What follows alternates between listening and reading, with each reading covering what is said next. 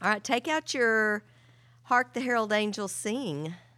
And I'm not going to sing. I know y'all be happy about that. Um, I'm thinking. I was thinking about where we are in Romans and where we are in this season, this Christmas season, and one of the beautiful things, especially about hymns, you know, they were written to teach doctrine, to be praise and worship, but to teach doctrine. And so I want us to take a look at first, Hark the Herald Angels Sing. It was written by Charles Wesley. And we're going to look at some of the themes that we've seen in Romans. And one thing I hope that you are doing, I, I find myself doing this in worship. As we sing worship songs, I reflect on what we're learning in doctrine and I see pieces of it in worship songs. And so, um, in this song by Charles Wesley, the original title was Hark How All the Welkin Sing. Okay? And the that was my thought exactly, the look on y'all's faces. the welkin uh, meant the heavens or creation, which refers back to Psalm 19:1, the heavens declare the glory of God. And Charles Whitefield changed it to hark the uh, herald angels sing. And by the way, angels don't ever sing in the Bible. Let me just bring that out. So that that's a that's a whole myth in there. But it was really about nature singing. And it's interesting that you find that in some of the Christmas hymns, you know, and it and if you remember correctly, you eh, think back when we were talking about even nature groaning and the tie between the curse and all of that and redemption. So I'm just going to go through some of we're going to read through this very quickly and I want us to think about I'm just going to hit some high points of some of the themes. Hark the herald angels sing glory to the newborn king. Peace on earth and mercy mild, God and sinners reconciled. Romans 5:11, reconciliation. Joyful, all ye nations rise, join the triumph of the skies. With angelic hosts proclaim Christ is born in Bethlehem. Verse 2. This this this stanza is all about the incarnation. Christ by highest heaven adored, Christ the everlasting Lord. Okay, he is God. Late in time, behold him come, offspring of a virgin's womb. Veiled in flesh, the Godhead see. So there's the God man and um, both parts of his character. Hail the incarnate deity, pleased with us in flesh to dwell, Jesus our Emmanuel, which means God with us. Hail the heavenly Prince of Peace. He brings peace. Hail the Sun of Righteousness. That's coming from Malachi 4 2 light and life to all he brings, risen with healing in his wings. Mild he lay his glory by, born that man no more may die. Romans 5 12 through 21. Born to raise the sons of earth, born to give them second birth. He makes us alive. Romans 6 5. Come, desire of nations, come, fix in us thy humble home. He dwells within us. Rise the woman's conquering seed, bruise in us the serpent's head. All right?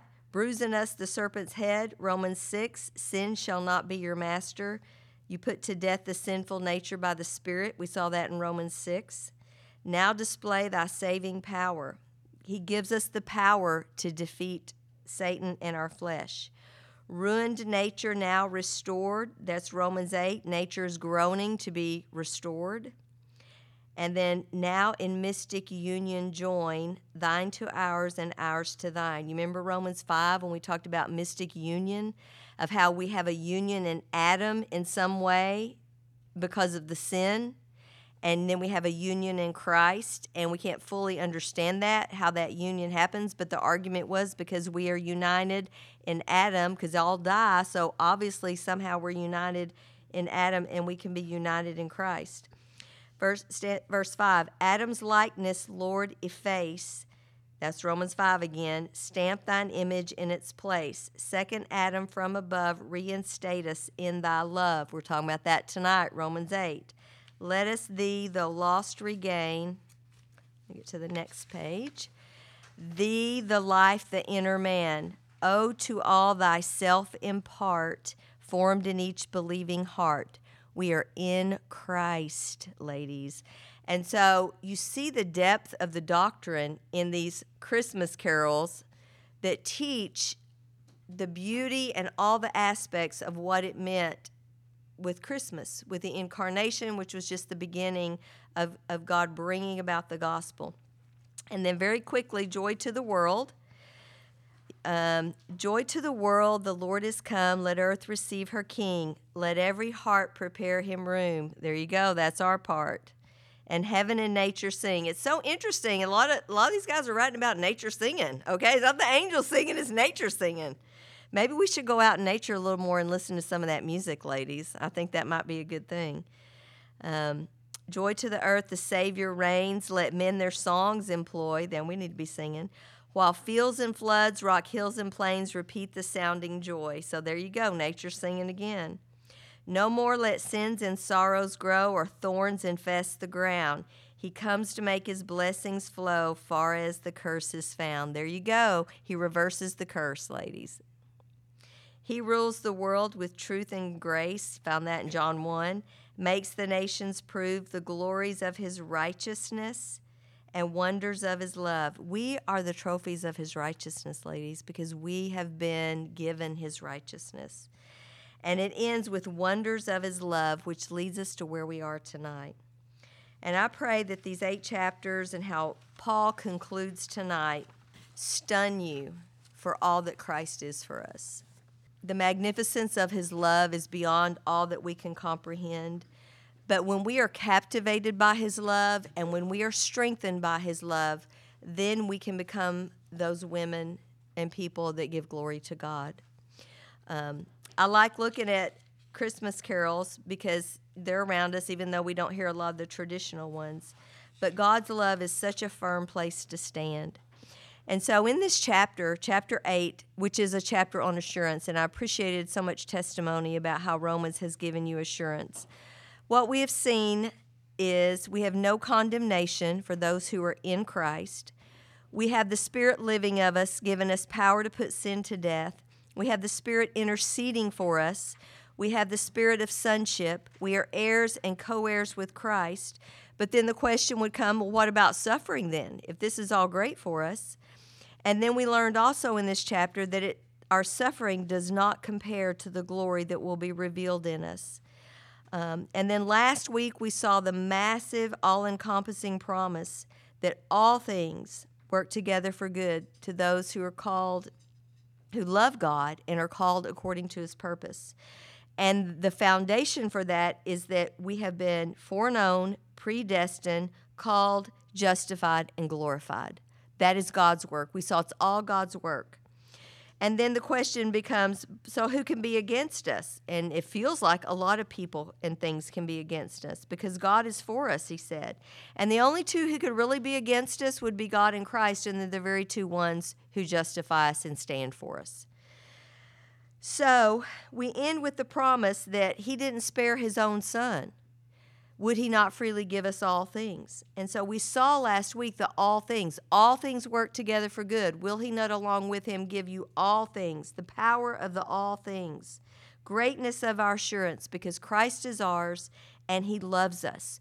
So then the question arises okay, then, if all of this is because Christ is ours and he loves us, what if something separates us from that love of Christ?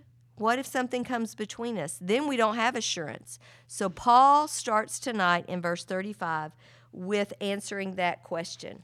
So let's go to Romans 8 and start with verse 35. It says, Who shall separate us from the love of Christ? Shall trouble or hardship or persecution or famine or nakedness or danger or sword? As it is written, For your sake we face death all day long. We are considered as sheep to slaughter. All of these challenges that he talks about, every item in this list is an external testing. It's not an internal temptation.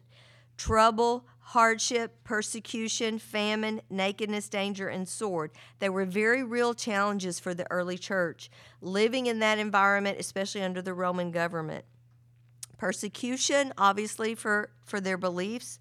Uh, famine was a very real thing at different times.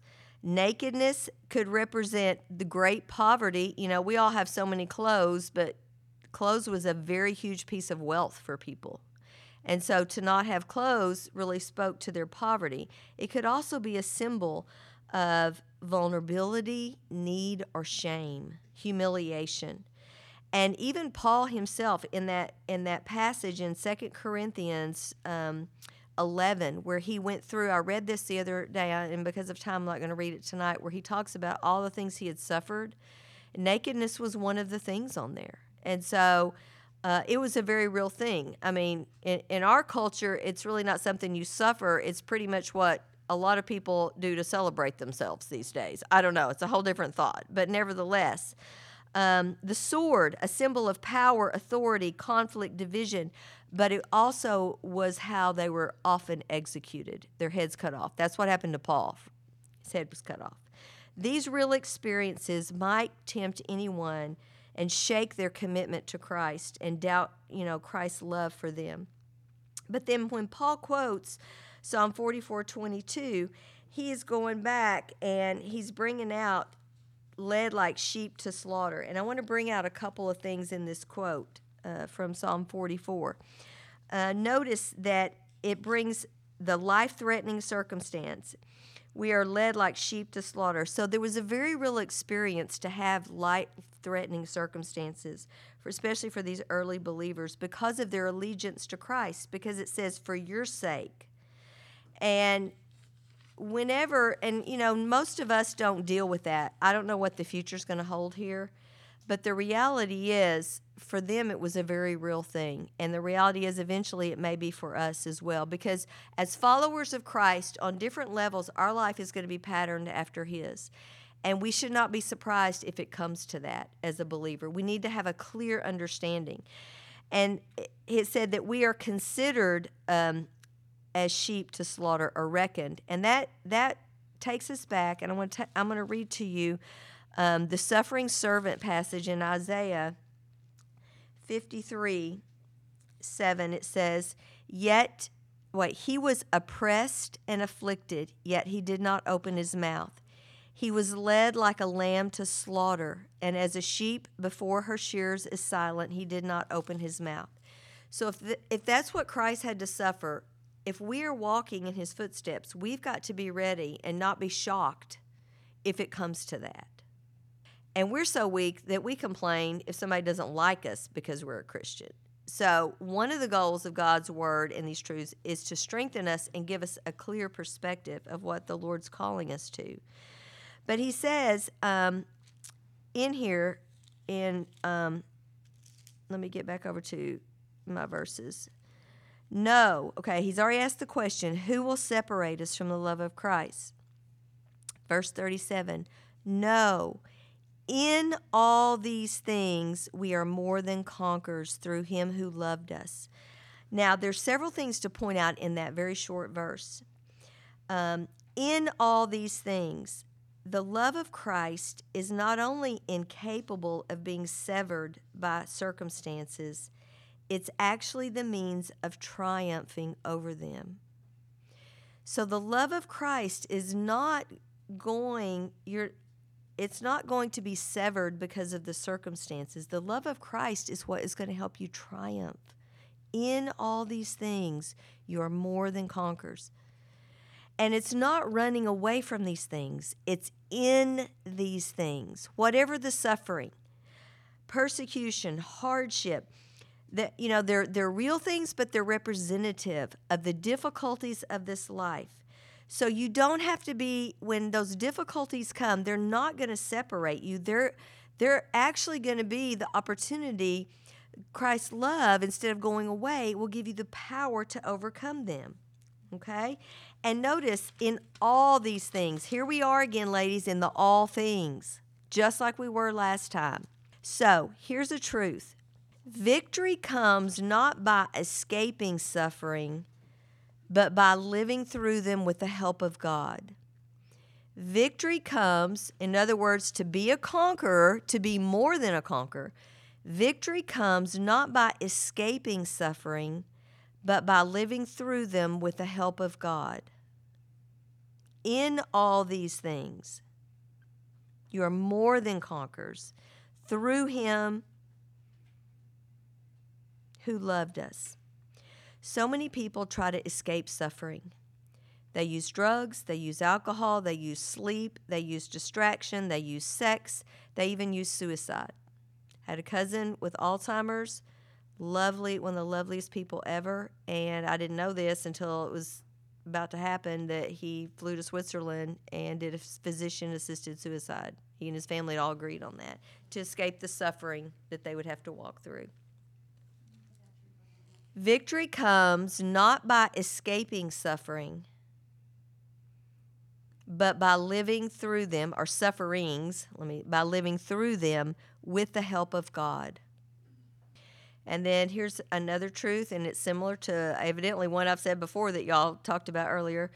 God has good purposes for us in suffering, and we are more than conquerors in it. God has good purposes for us in suffering, and we are more than conquerors. But then the question is how? How are you more than a conqueror in suffering? How do you conquer in suffering? You conquer in suffering when you make the suffering contribute to your conscious profession of Christ's love. Because it's through Him who loved us. Everything that drives me to Jesus and makes me feel my need of Him and helps me rest in His unchanging, steadfast, Hesed love for me, everything that drives me to Him is conquered by me, no matter how painful it may be. It serves my highest good because my highest good is to know Him, to love Him, and glorify Him. So I conquer when it drives me to Christ and I feel His love and I trust Him. The crazy thing is that the more of this world's goods we have, the more ease and comfort we have, the less we experience the depth of His love we become dulled to the inner spiritual part of us because we're so satisfied with the external. It's a deception. We think the external is what we want, but it does not, it dulls our sense of our need for the Lord. Alexander Maclaren, uh, an, an older preacher that I love, said this. He said it this way Has the world helped me lay hold of Christ? Then I have conquered it. Has the world loosened my grasp on him? Then it has conquered me. I just loved that. He says things so well. But it says we're more than conquerors. That means by a wide margin, we're a conqueror. Okay? Now, let's be real. Doesn't really feel like it a lot of the time, does it? That we're conquerors by a wide margin. Sometimes I feel like I like a hair's breadth I'm hanging on and conquering, okay? But this is truth and we have to counsel our heart according to truth. That what our feelings are are not always what's true. All right. Um, here's another truth. Oh no, I'll get to that in a minute. Then Paul continues. Now notice, notice there's a shift. There's a shift after he says all these things and says no in all these things. Then in 38, notice what he says. He says, for I am convinced, all right, he has shifted to the first person. He has now moved from the argument to the testimony. And there's a place for both. Yes, you need to lay out truth and be able to argue what's true, but you also need to be able to give testimony. And that's what he's doing here. For I am convinced that neither death nor life, neither angels nor demons, neither the present nor the future, nor any powers, neither height nor depth, nor anything else in all creation will be able to separate us from the love of God that is in Christ Jesus our Lord. Paul uses cosmic realities, extremes, to make his point.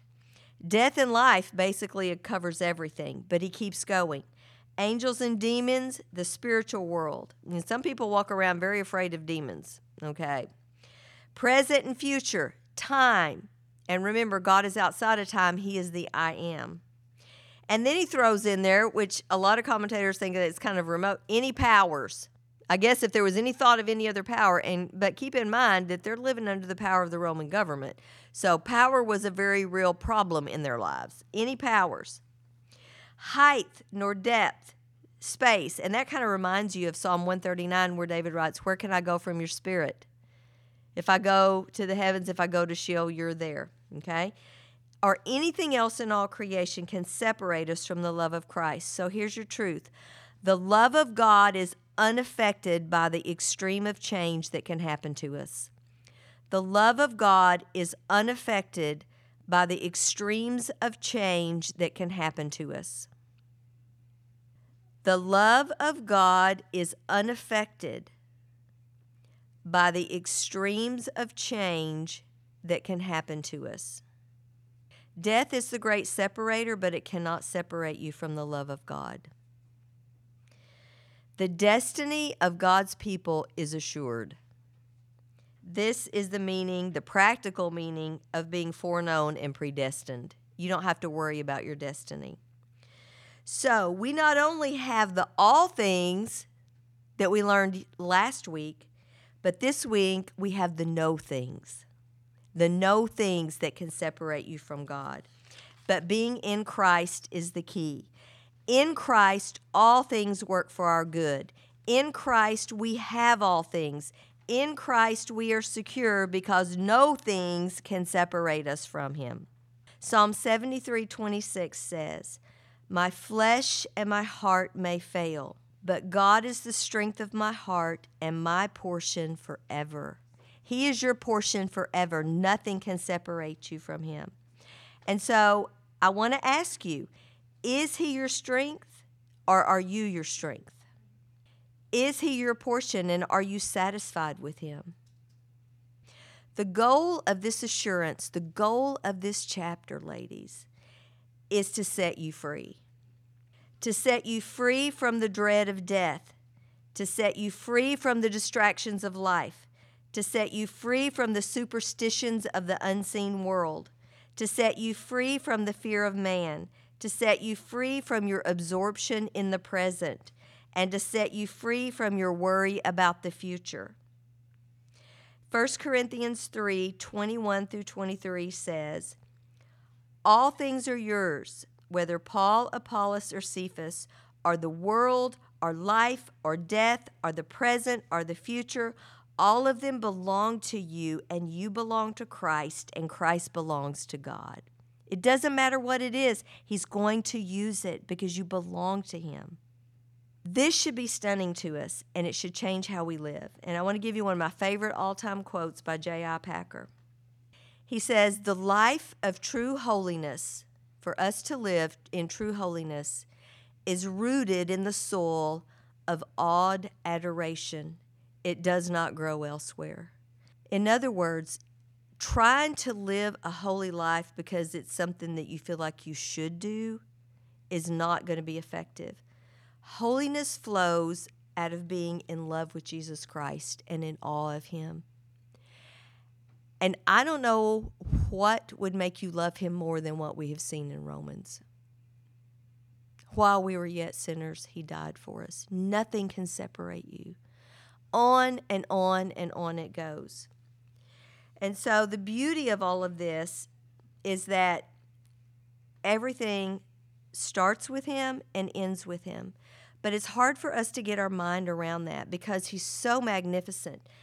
And so it's a lifelong pursuit. Honestly, ladies, it's going to be a pursuit of all eternity, learning more about the beauty of who he is. And so I want to leave us tonight with a prayer that, that Paul prayed for the Ephesians. And I'm going to read this out loud, but I'm going to read it as a prayer over us. As we finish up, and I just pulled out my marker, um, finish up this section of Romans, and we end with the beautiful picture of nothing can separate us from the love of God. And so let me just read this, and this will be my prayer for you. For this reason, I kneel before the Father, from whom his whole family in heaven on earth derives its name. And I pray that out of his glorious riches he may strengthen you with power through your spirit in your inner being, so that Why do you need to be strengthened with power? So that Christ may dwell in your heart through faith.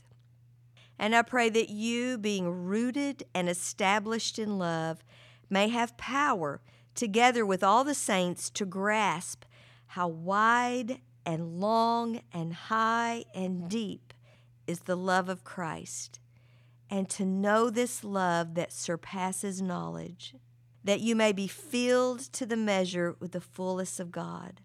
Now, to him who is able to do immeasurably more than all we ask or imagine, according to his power that is at work within us, to him be glory in the church and in Christ Jesus through all generations, forever and ever. Amen. How do you know something that surpasses knowledge? You know it and you're filled and you just keep knowing it.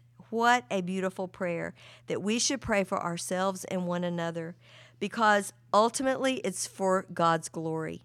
Because from Him and through Him and to Him are all things.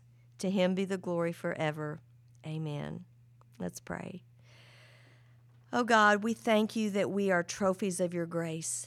God, we pray that you give us a passion for you. Give us eyes to see. Give us the strength in our inner man to grasp a love that surpasses knowledge. Help us to do that, Lord, to fall in love with you, to be stunned by who you are, and that, God, it would change us. It would change our appetites, our thoughts, our choices the things that we do, the motives behind the things we do, Lord, that we would bring you glory in the seen and the unseen parts of us, Lord, in ways that um, we could never imagine. We pray that you would do it more and more, and we pray this in Jesus' name.